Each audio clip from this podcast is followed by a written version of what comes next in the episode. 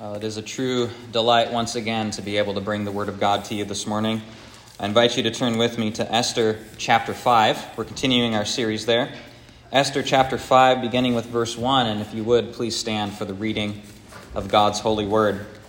This is a, uh, a little bit longer of a passage than I normally do for this series because um, we're going to go from chapter 5, verse 1, all the way almost to the end of chapter 6. And so if you need to sit at any point, go ahead and do that.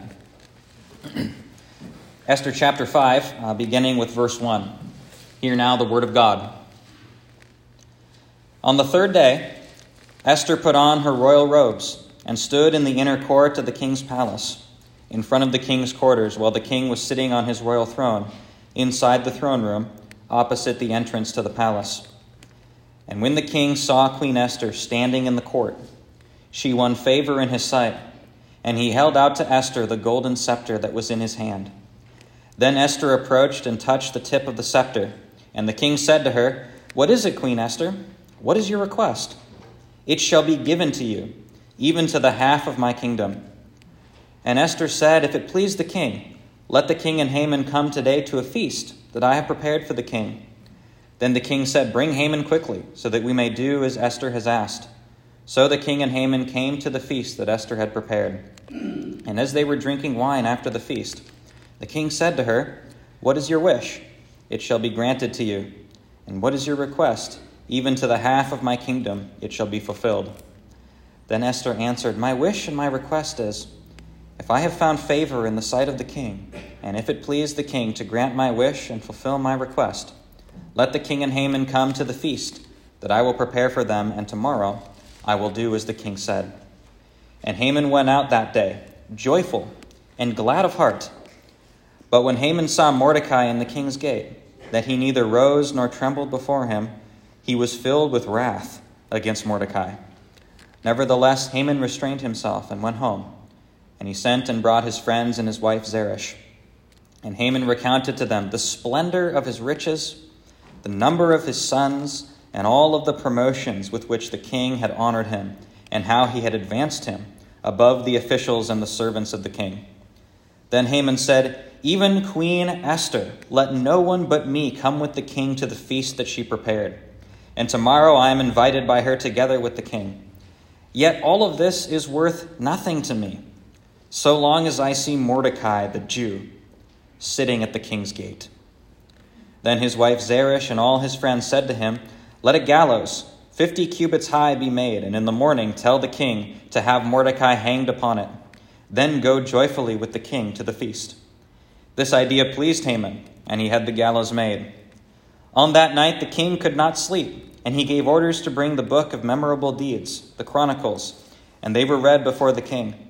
And it was found written how Mordecai had told about Bigthan and Teresh, two of the king's eunuchs, who guarded the threshold and who had sought to lay hands on King Ahasuerus. And the king said, What honor or distinction has been bestowed on Mordecai for this? And the king's young men who attended him said, Nothing has been done for him.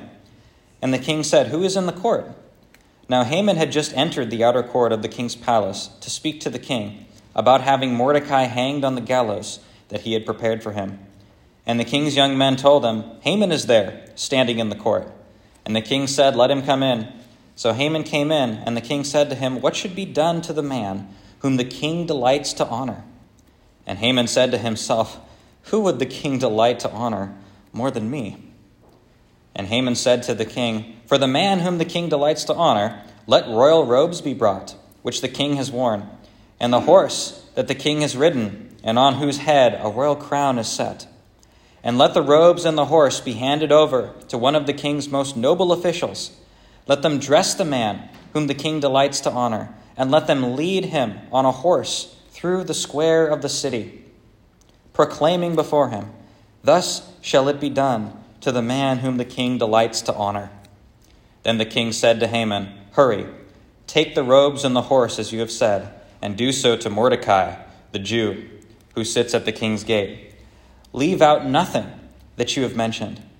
So Haman took the robes and the horse and he dressed Mordecai and led him through the square of the city, proclaiming before him, Thus shall it be done to the man whom the king delights to honor. Then Mordecai returned to the king's gate, But Haman hurried to his house, mourning, and with his head covered. And Haman told his wife Zeresh and all his friends everything that had happened to him. Then his wise men and his wife Zeresh said to him, If Mordecai, before whom you have begun to fall, is of the Jewish people, and you will not overcome him, but will surely fall before him.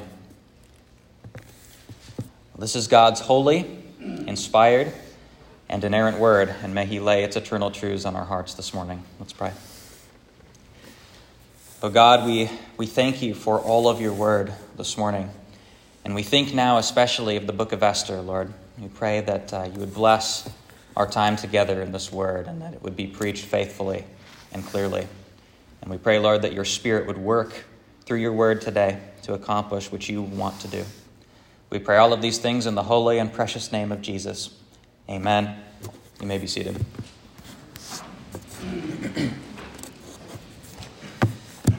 well, I, uh, I assume many of you have probably heard of the, uh, I don't know if it's an expression or a phrase or what to call it, but you probably heard the truism before.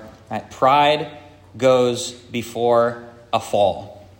Right? You've heard that before. Pride goes before a fall we have a lot of just sort of you know truisms like that these sort of short clever statements that we often repeat to each other all the time you know uh, financial guys like to say things like a penny saved is a penny earned right or uh, i've heard one before uh, nothing is sure in this life except death and taxes right we've got these these little truisms we like to say and uh, it's pretty true oftentimes you know um, most of the truisms that we have in modern English that we just use all the time, like a penny saved is a penny earned, or about the death and taxes thing, most of those statements were actually coined by Benjamin Franklin or Mark Twain. So if you're repeating those statements, a lot of them are, are from those guys, uh, just some really influential, clever writers and authors. Uh, but the statement, pride goes before a fall, Now, Benjamin Franklin didn't come up with that one. Uh, nor did Mark Twain, nor did Charles Dickens, nor did any other great writer. Now, actually, there was a, a much greater writer who came up with that phrase, and we can actually attribute it to Solomon. Because pride goes before a fall is actually based on Proverbs 16:18, which says, Pride goes before destruction, and a haughty spirit before a fall.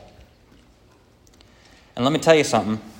If you're going to go anywhere in Scripture to find a kind of historical embodiment of Solomon's wisdom right there that pride goes before destruction, I can think of few examples or few accounts to point to that would be better than Esther chapter 5 and 6.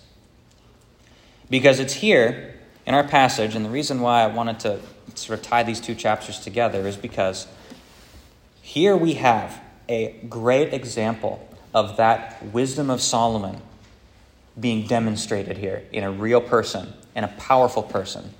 And his name is Haman. It's in this passage here that we see so clearly that pride goes before destruction. And we can see that in uh, basically three ways here. We could see that pride begins in Haman. We can see that Haman's pride is diminished at the end of chapter 5, and then we see in chapter 6 that his pride is destroyed.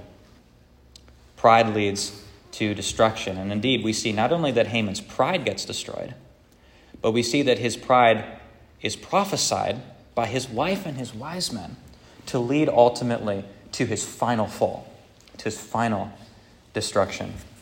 Okay, so let's take a look at our, our passage today. Pride begun, where we see Haman's pride, and sort of the seeds being planted and being sprouted, and how he is sort of beginning to bolster himself here. Uh, at the beginning of chapter 5, right, you remember that comes right on the heels of the end of chapter 4. All right, rocket science there. But at the very end of chapter 4, we had Esther and Mordecai fasting. Right, and they're fasting because Mordecai had come to Esther at the end of the chapter and he had said, Esther, listen, all of the Jews are going to die all of our people. Haman has concocted this plan. He's bribed the king with trillions of dollars, and he has enacted this plan to kill all the Jews. And the only way that we can save the people here is if you come out and admit who you are to the king, and you come and intercede on behalf of the people. And you stand between them and the judgment and you appeal to them. Right? We talked about how Esther's kind of a, a type of Christ last time we were looking at, uh, at that passage. But Esther, now in chapter 5, she comes before the king. And uh, one of the things I think is sort of interesting is that, you know, in, in, our, in the, the canonical book of Esther, that is the Esther that we have in our Bibles, right? We just have this movement from Esther and Mordecai fasting, and then immediately she goes into the king. And uh, I've been debating about whether or not I wanted to bring this up, but I think that uh, in today's message it makes some sense. It helps us understand the passage a little bit. Um, if you've ever been familiar with uh, the Roman Catholic Bible, you may know that in the Roman Catholic Bible there are some extra books in there. Uh, their Bible is actually a little bit bigger than ours uh, because they've got some extra things like 1st and 2nd Maccabees, Tobit, and, and Judith, and these different, what we call deuterocanonical books, or sometimes we call them apocrypha. Uh, they're, they're extra books that the Roman Catholic Church added right around the time of the Reformation. And honestly, from our perspective, they added those books because they wanted to substantiate some of their doctrinal claims against Martin Luther and the rest of the reformers. So there was um, some adding to Scripture going on there. But in the Apocrypha, in these extra books that, that the Roman Catholics added to their Bible, there's actually not only extra books, but there are additions to certain books. And one of those books that actually has additions is Esther. Now, the additions in the Catholic Bible are not scriptural. Right? They're not scripture. They're not in the original Hebrew manuscripts. They're actually the additions are actually written in Greek, and they're much later. Okay? But I think the additions are interesting because between chapter 4 and 5 here, the additions insert the prayers of Mordecai and Esther when they were uh, fasting to prepare for Esther to go before the king. And what's fascinating is that in these prayers of Mordecai and Esther, Mordecai uh, very clearly is against the whole idea of pride. He's constantly saying things like, I am not prideful. I was not uh, prideful when I refused to bow down to Haman. I did it out of faithfulness to God. He's just kind of repeating these things all the time. And then for Esther's prayer, she also repeats the theme of pride. And she's saying she's no longer prideful of her position as queen, and she's willing now to give it up if it means saving her people. She's going to come out as a Jew. Because you remember, Esther kind of had a rocky start in this book, right? She, I mean, she was kind of, you know, sleeping with her boss to get the job. She wasn't the, the most ideal of people. And yet now she's going through what my literature professor in college would call a Bildungsroman, which is a character change. She's changing throughout the book. Or formerly, she was like the world. Now, in her prayer, even in the Apocrypha, she says, You know, we Israelites, we used to worship the pagan gods of Persia, and now look what that has gotten upon us what, what God has brought. He's brought this judgment on us because we've assimilated into Persian culture. Now I'm not willing anymore to let my pride stand in the way of coming and doing the right thing. So Esther's changing here. And the reason why I bring all of this up is just because what that what those additions to Esther show us is that early interpreters of this book understood chapters 5 and 6 to be all about Haman's pride. Because notice how Mordecai and Esther, as they show up and they say, We're not prideful, we're going to do the right thing now. Haman is exactly the opposite. It's establishing a clear distinction between them, between the good guys and the bad guys here, if you will. And so Esther now, standing up in courage, comes before the king, which was illegal, under punishment of death, and yet she comes, she does it anyway, and the king holds out the scepter to her. And then he says, Esther, what do you want? I'll give it to you. And interestingly, what she does in our text here is she says, I want you and Haman to come to a feast, just the two of you. I'm going to prepare a feast. We're going to eat. We're going to drink some good wine. And then I'll ask you what I want. So they come to the feast, just Haman and the king. And then the same thing happens. They eat, they drink. What do you want, Esther? Ah, why don't you come to another feast? And uh, then we'll eat and drink again. And then I will tell you what I want. Uh, I've always kind of wondered, you know, what, what Esther was thinking here, why, why she wanted uh, to sort of delay her question here. And uh, I don't think it's because she was afraid. I don't think she was afraid. I think rather what's happening here is that Esther has a profound and a quite biblically enriched theology of feasting, if you will. You know, in the Old Testament, if you read the Psalms, if you read, you know, especially the poetry, but even if you read the historical books, you see there's a pretty rich theology in the Old Testament of eating together and how that is not only symbolic of strong relationships, but it actually fosters strong relationships. And drinking together fosters strong relationships. I mean, there, there's something about that. And if you want to hear more about that, I don't want to go into it too much here because I don't have time. But if you want to hear more about that, I'm actually going to be dealing with that some in our Sunday school series on the sacraments because this theology of feasting feeds into the Lord's Supper a little bit. But uh, the reason why Esther's doing this is because you know, she wants, not in a, a superficial way, but in a real, genuine way, to build a strong relationship with the king here. She wants to open his heart by feeding him well. You know, the, old saying, uh, maybe another truism that Franklin invented was uh, the way to a man's heart is through his stomach. Maybe there's some of that going on here too, but I think it's more than that. She wants to establish a strong relationship with this king. And she wants Haman there too, so they can lower the defenses and they can make this stuff happen. And so that's what she does. Now, in verse 9, we see the seeds of Haman's pride beginning. In verse 9, and Haman went out that day, joyful and glad of heart. And you can imagine why Haman would be super happy right now, right? He's skipping down the sidewalk on his way to his massive house with his big yard and his, all of his riches and servants and everything. And he's just the happiest guy in the world because he just had lunch with the president and the first lady at the White House. He's on top of the world, and he's been invited to come again. Just him, and the president and the first lady. And he is on top of the world. His pride is beginning. He's on an ego quest, and it's getting fueled. And he's happy until, second half of verse 9, we see Haman's pride beginning to be diminished. So he came with joy and gladness of heart. But when, when Haman saw Mordecai in the king's gate, that he neither rose nor trembled before him, he was filled with wrath against Mordecai. Now, you would think, oh, good grief, man, you just, you're on top of the world, humanly speaking. You've got all the reason in the world to be prideful. Who cares what the one guy over there is not doing? Yeah, he won't bow down to you. He won't legitimize your authority. Okay, fine. You're being kind of spoiled. But Haman here, remember, there's more going on in the background here than just Haman and his ego quest, right? Because Haman sees himself in this book as being the one who's going to triumph over the Jewish people. You remember from a few uh, weeks ago when we were looking at some earlier chapters of Esther, Haman and Mordecai are locked not just in a battle between the two of them, but their battle is a spiritual battle that stretches all the way back to Haman's descendants and Mordecai's descendants. The Israelites were supposed to destroy Haman's descendants, the Amalekites, in the land of Canaan. King Saul refused to do it.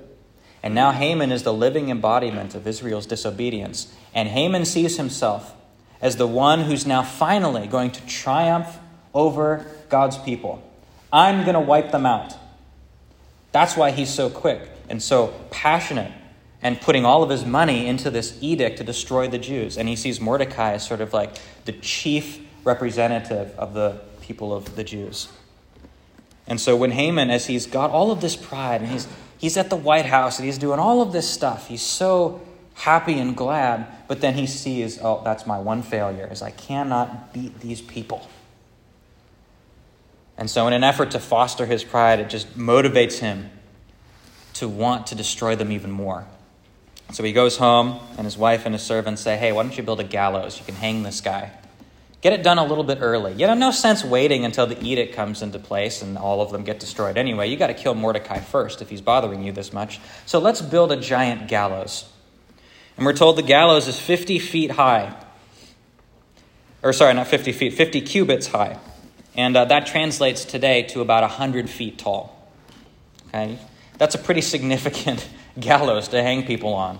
You know, if you watch the uh, BBC or just you know old, uh, not old, but like TV shows about 17th century world or something, their gallows are like 15 feet high, maybe maybe 20. But this is 100 feet. This would stretch high above the walls around Haman's house. He wanted this to be a public spectacle.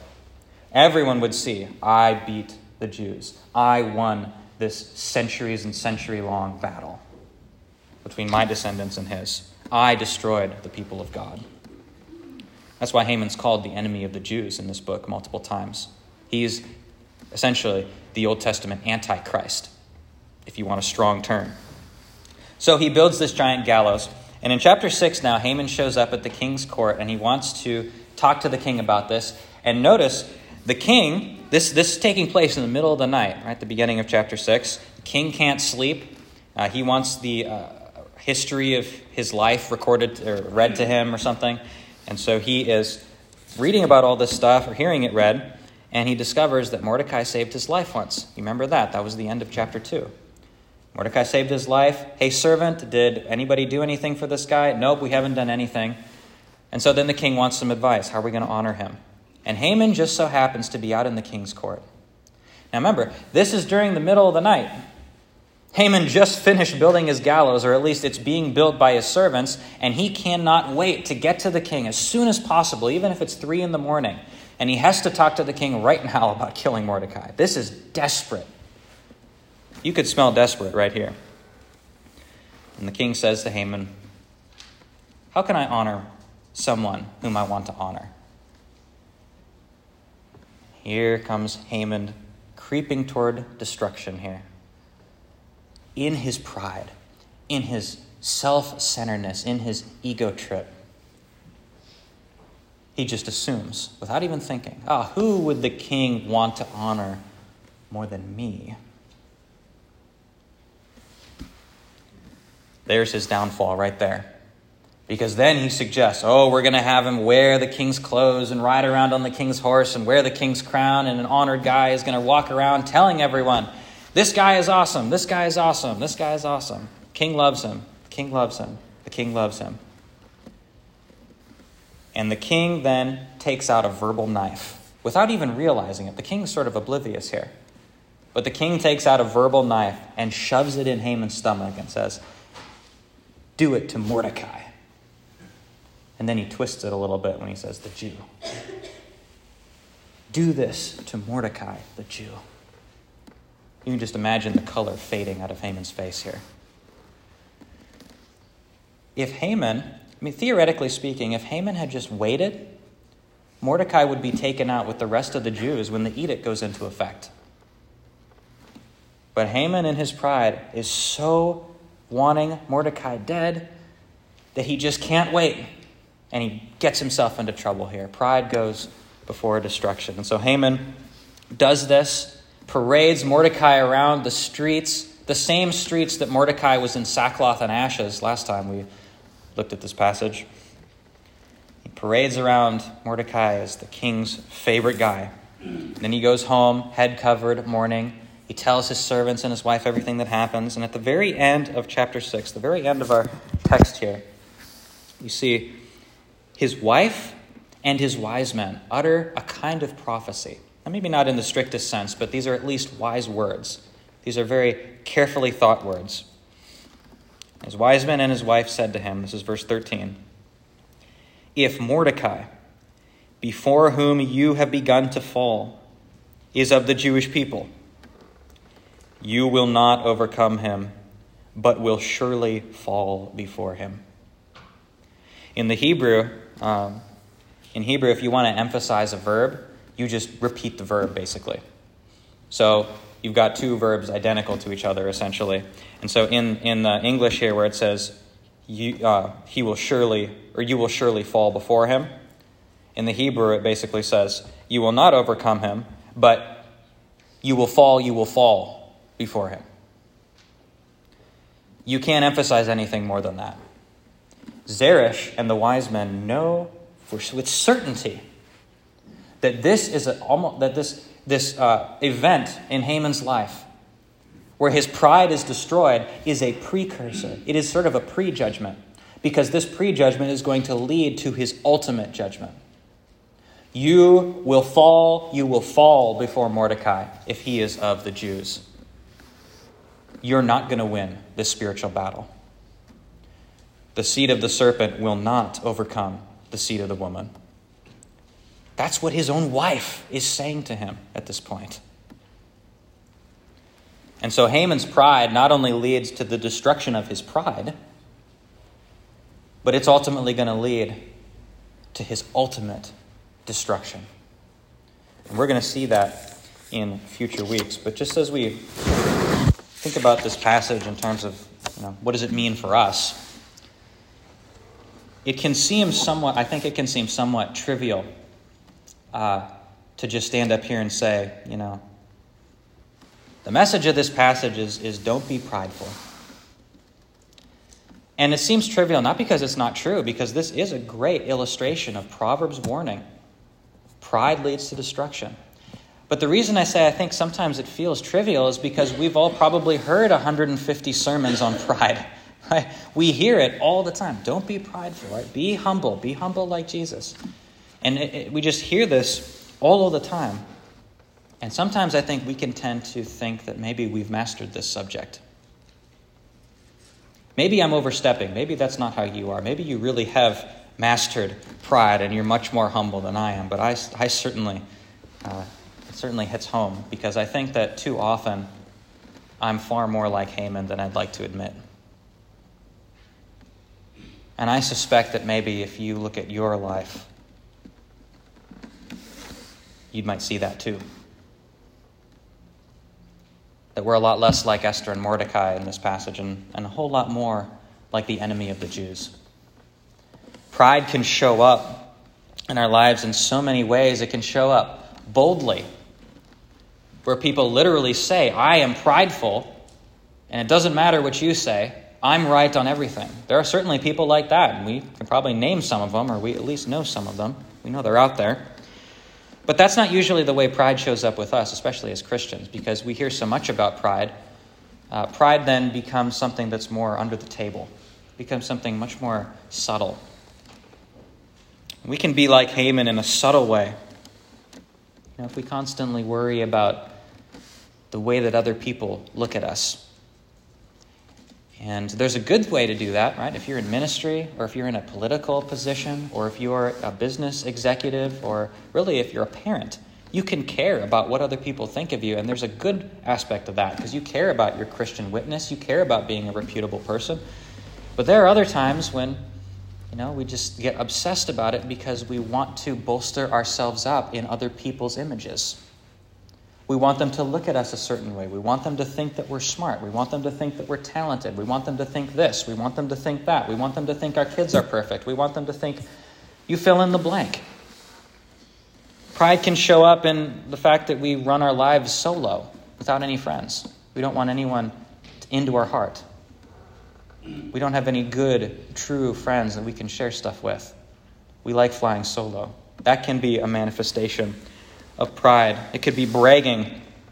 It could be assuming that you've mastered a subject and you're unwilling to listen to a teacher or a sermon or something. Maybe that can show up here if you think you've mastered the subject of pride. Here, I'm trying to talk about pride from the scriptures. Maybe that's a manifestation of pride there too. You're not willing to listen.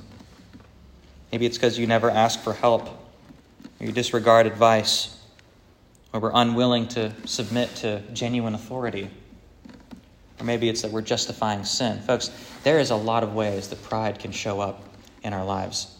And if any of these things resonated with you, or if you fill in the blank with other things that resonate with you, okay, it ought to be convicting.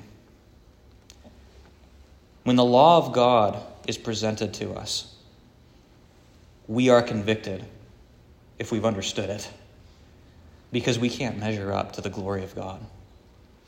Every single one of us has fallen short. We, far more than we would like to admit, you and me, are far more like Haman than we are like Jesus. And what I think is amazing is that when Jesus himself came to this earth to accomplish our salvation, he didn't come in a prideful flurry. He didn't come bragging about his audiences with God in the heavenly White House. Jesus didn't come to bolster himself up, but rather the Apostle Paul tells us in Philippians chapter 2 that when Jesus came, he did not count equality with God a thing to be grasped. As he did not count equality with God a thing to be prideful of, a thing to, to just shove in people's faces, but rather, we're told he emptied himself by taking on the form of a servant and coming in human form. He humbled himself to the point of death, even death on a cross, the most humiliating of all deaths in the Roman world. Folks, that's our Jesus, the perfect example of humility, the one who veiled his own divine glory and submitted himself to all the limitations of humanness in his human nature. He suffered for us. He died for us. He lived the perfect, prideless life that we were supposed to live. And then he died for us.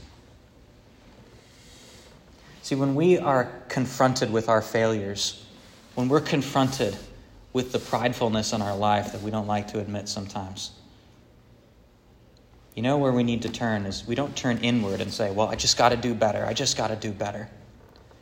Well, there's a place for that. But the place for that comes after we first turn to Christ. First, we turn to Christ and we find forgiveness in Him. We find forgiveness in the gospel. Because it is Christ who lived that perfect, prideless life that we could not and that we cannot. And it is through faith in Him that we find the sweet forgiveness of our sins and that sweet gift of the righteousness of God imputed to us, received by faith alone. It's to Christ that we turn. Let's pray. Oh God, we. Um, God, we find in Scripture that uh, there are so many things that we fall short of.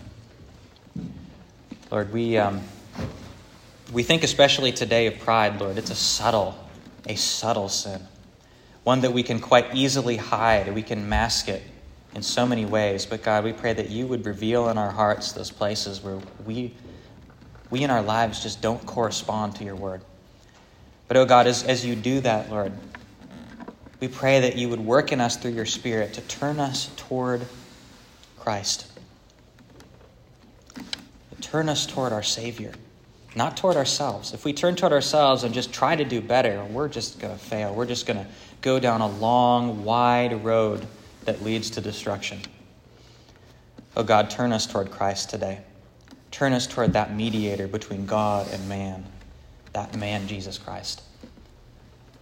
Lord, help us to find forgiveness in him and, and then send your spirit to work in us a deeper love for you in obedience to your word. Oh God, we pray that the gospel would penetrate us and that it would make us new and that it would change us here even this morning. We pray all of these things in the holy and the precious name of Jesus. Amen. Our hymn of uh, response this morning is number 119. I sing the almighty power of God, number 119. Please stand as we sing together.